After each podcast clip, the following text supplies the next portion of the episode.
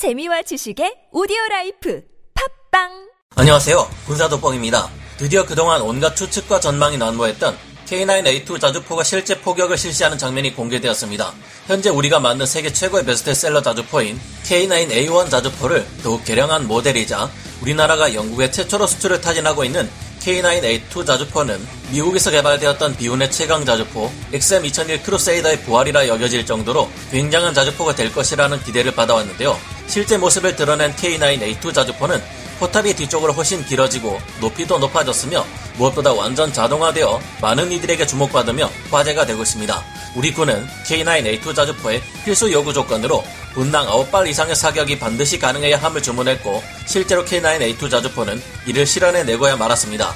K9A2에 적용된 여러 기술을 볼 때 이제는 우리가 개발한 K9A2 자주포가 현재 운용되는 세계 최강의 자주포로 불리는 PZH-2000 자주포와 동등한 세계 최고 수준의 연사 속도와 완전 자동화된 포탑을 가진 자주포를 가지게 된 것입니다. 그러나 여러 면에서 획기적인 발전을 이룬 K9A2 자주포지만 벌써부터 문제점을 지적하는 이들의 걱정도 무시할 수만은 없는 것 같은데요. 세계 최강의 자주포로 떠오를 K9A2 자주포는 얼마나 강력한 성능을 발휘할 수 있으며 실전에서 사용될 시 어떤 점들이 우려된다는 의견들이 있는지 알아보겠습니다. 전문가는 아니지만 해당 분야의 정보를 조사 정리했습니다. 본의 아니게 틀린 부분이 있을 수 있다는 점 양해해 주시면 감사하겠습니다. 지난 3월 17일 방위사업청이 유튜브를 통해 처음으로 K9A2 자주포의 사격 장면과 포탑 내부의 장치들이 작동하는 영상이 공개되며 K9A2 자주포의 혀를 내두르게 만드는 위력을 알 수 있게 되었습니다. 기존의 K9A1 자주포에 비해 K9A2가 획기적으로 발전할 수 있었던 것은 포탑이 완전 자동화되어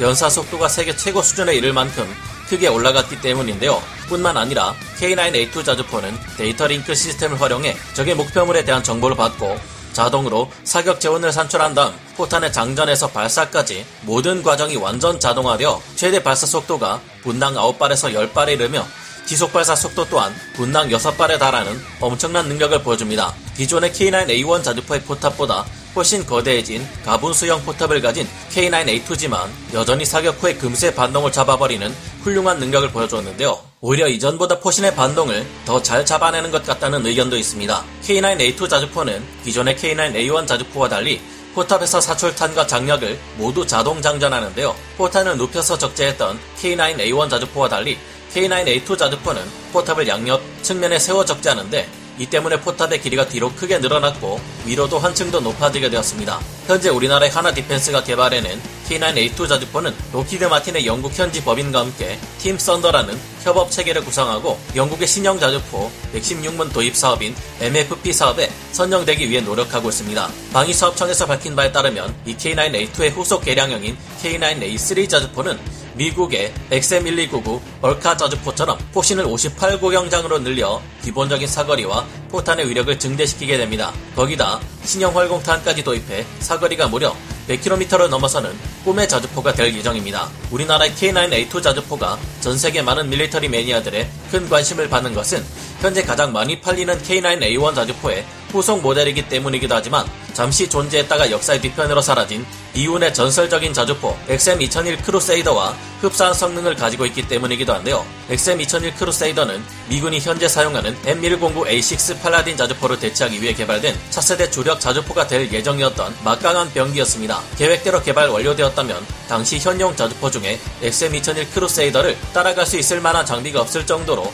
엄청난 성능을 목표로 했는데요. 이 중에는 현존 최강의 자주포로 불리는 독일의 PZH-2000 또한 당연히 포함되어 있었습니다. XM2001 크루세이더 자주포는 포탑을 무인화하고 소수의 승무원만을 자동화된 조종실에 집중 배치해 독립적으로 사격 및 기동, 전장 정보 수집, 자가 진단까지 수행할 수 있도록 개발된 최첨단 자주포였습니다. 155mm 56구경장 XM297 곡사포를 채용하고 자동 장전 장치 및 모듈식 장약을 적용해 분당 최대 연사 속도가 무려 12발, 지속 연사 속도가 분당 10발까지 나오는 정신나간 물건이었는데요. 우리나라 현용 K9A1 자주포에게는 복수포탄 동시 사격 능력 MRSI라는 것이 있습니다. 포신을 들어올려 포탄을 멀리 발사하고 직후 바로 포신을 내려서 또 발사하고 더 내려서 또 발사하면 세 발의 포탄이 도달하는 타이밍이 같아지면서 동시에 세 발의 포탄이 한 곳을 강하게 타격하는 능력인데요. K9A1 자주포는 이 MRSI가 세 발까지 가능한 반면 XM2001 크루세이더 자주포는 최대 8발이나 가능한 괴물 자주포였습니다. 여기에 대전차 자탄을 탑재한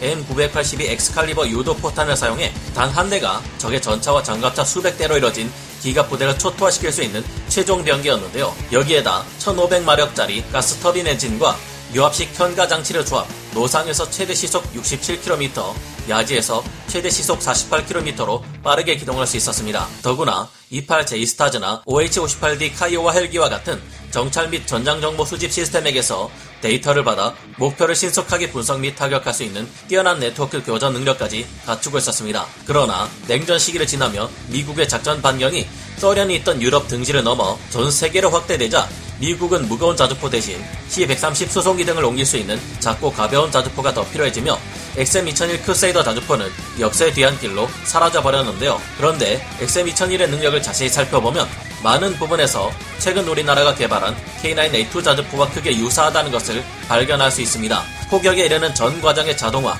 10발 이상의 분당 최대 발사 속도, 네트워크 교전 등이 바로 그런 점들인데요. 그런데 이처럼 뛰어난 성능으로 개발된 K9A2에게도 우려되는 점들이 발견된다고 하는데 무엇이 문제라는 것일까요? 첫째는 포탄과 장약 모두를 전시의 적에게 공격받을 위험이 높은 포탑에 집중 배치했다는 것입니다. 안 그래도 이번 우크라이나 러시아 전쟁에서 승무원 옆에 캐로젤 장전 장치를 두고 그 바로 아래에 수십 발의 포탄과 장약을 배치해 유포기 가능성이 큰 T-72, T-80 계열 전차들의 포탑이 터져나가는 모습을 보면 포탑의 양옆에 155mm 포탄을 배치하는 것은 위험해 보인다는 지적인데요. 또한 포신 자체의 반동은 이전의 K9A1 자주포보다도 줄어든 것이 확연히 눈에 띄지만 내부의 포탄 및 장약 이송 장치의 흔들림이 너무 심해 우려된다는 지적도 보입니다. K9A2는 자동 장전 장치 등의 탑재에 따라 K9A1보다 총 중량이 늘어났기에 이를 조금이라도 감소시키기 위해 내부의 자동 장전 모듈 또한 경량화시켰을 것을 예상할 수 있을 텐데요. 이에 따라 자동 장전 장치 모듈의 내구도가 낮아졌을지 모르는데 영상에서 보이는 것처럼 장전 과정에서 흔들림이 심하다면 사용 횟수가 늘어나고 운용 시간이 쌓임에 따라 진동 하중에 대한 내구성이 낮아져 불상사가 일어날 수 있으니 우려된다는 지적입니다. 무엇보다 자동 장전 장치 모듈을 포탑 아래 차체에 탑재하지 못하고 포탑에 탑재하게 된 것에 대한 우려와 아쉬움이 가장 많은 것으로 보입니다. PZH 2000 자주포는 상대적으로 안전한 차대 하부에 포탄 자동 장전 장치를 장착하고 포탑 상부에 모듈 장약 장전 장치를 장착한 상태에서 분당 10발에서 12발의 최대 연사 속도를 보였는데 K9A2는 그렇게 하지 못했다는 점이 아쉽다는 것인데요. 한화 디펜스 관계자는 이에 대해 밝히길 K9A2 자주포를 개발하는 과정에서 개발진들도 독일의 PZH-2000 자주포의 자동 장전 장치와 같은 것을 개발해 적용해 보았지만 실제 테스트 과정에서는 도무지 우리 군의 요구사항인 분당 9발에서 10발의 연사 속도를 달성시킬 수 없었다고 합니다. 우리 군에서는 K9A2 자주포의 분당 연사 속도가 반드시 9발에서 10발에 달해야 한다고 주장했기 때문에 이 수준을 만족시키기 위해 한화 디펜스에서는 자동 장전 장치를 포탑에 탑재했다고 합니다. 독일의 PZH-2000 자주포가 분당 최대 발사 속도 10발에서 12발을 달성할 수 있었던 것은 테스트 과정에서 저사거리용 장약으로 쓰이는 위력이 약한 2호 모듈 장약을 사용했기 때문일 것으로 보인다는 것이 K9A2 개발진들이 밝힌 입장이었는데요. 장약이란 자주포의 포탄을 발사할 때 폭발을 통해 추진력을 만들어주는 화약을 말합니다. 한화 디펜스에서는 테스트 과정에서 위력도 강하고 사거리도 길게 해주는 4호 장약을 사용한 것으로 밝혀졌습니다. 아직도 PZH-2000 자주포가 정말로 위력이 약한 2호 모듈 장약을 썼는지 일반 장약을 썼는지는 확실치 않고 PZH-2000 자주포의 진짜 성능이 과장되어 알려져 있는지는 확실치 않습니다. 하지만 우리가 개발한 K9A2 자주포는 적 보병에게 직격당해도 폭발하지 않는 둔감 장약을 사용하기에 문제가 되지 않을 것이라는 의견도 있습니다. 그리고 아직 K9A2 자주포는 양산 단계에 들어가지 않았기에 문제점의 피드백을 통해 추가적인 개량이 있을 가능성도 있어 보이는데요. 독일의 PZH-2000 자주포가 분당 10발에서 12발을 발사한다는 것이 과장이고 거짓이라 할지라도 가능하다면 우리가 추가적인 노력과 개량을 통해 K9A2의 안전한 차대 하부에 자동 장전 장치를 탑재하면서도 분당 10발 이상의 최대 발사 속도를 달성하는 것을 성공시킨다면 그게 가장 좋은 해결책이 아닐까 생각해봅니다. 또한 K9A2 자주포로 사용하는 군의 역량 또한 중요하겠죠. 최근 밝혀진 러시아군 전차병이 폭로한 바에 따르면 그동안 러시아군의 T-80 BVM 전차는 우크라이나군의 RPG 공격을 받아 유폭될 것이 두려워 10발의 포탄만을 가지고 다녔고 이로 인해 주포 대신 기관총으로 싸우는 일도 적지 않았다고 했었죠. 그런데 똑같은 T-80 BVM 전차를 노예케 우크라이나군은 놀라운 실전 기록을 세우게 됐습니다. 바로 이 사진의 주인공인데요. 우크라이나군 제93 기계와 여단 소속으로 다시 태어난 이 T-80 BVM 전차는 지금까지 러시아군 전차 5대와 24대 전술 차량을 격파하는 전과를 올린 베테랑입니다. 하르키우 등지에서 활약한 이 전차는 러시아군에게 큰 타격을 입히며 러시아군이 운용할 때와는 180도 다른 위력을 보여주었는데요. 이를 보면 같은 무기라도 누가 어떻게 사용하는지가 중요한 만큼 K9A2 자주포 또한 우리 군이 얼마나 적절한 전술로 잘 활용하는지에 따라 그 활약 여부가 달려있다고 봐야 할 것 같습니다. 여러분은 어떻게 생각하시나요? 오늘 군사 돋보기 여기서 마치고요.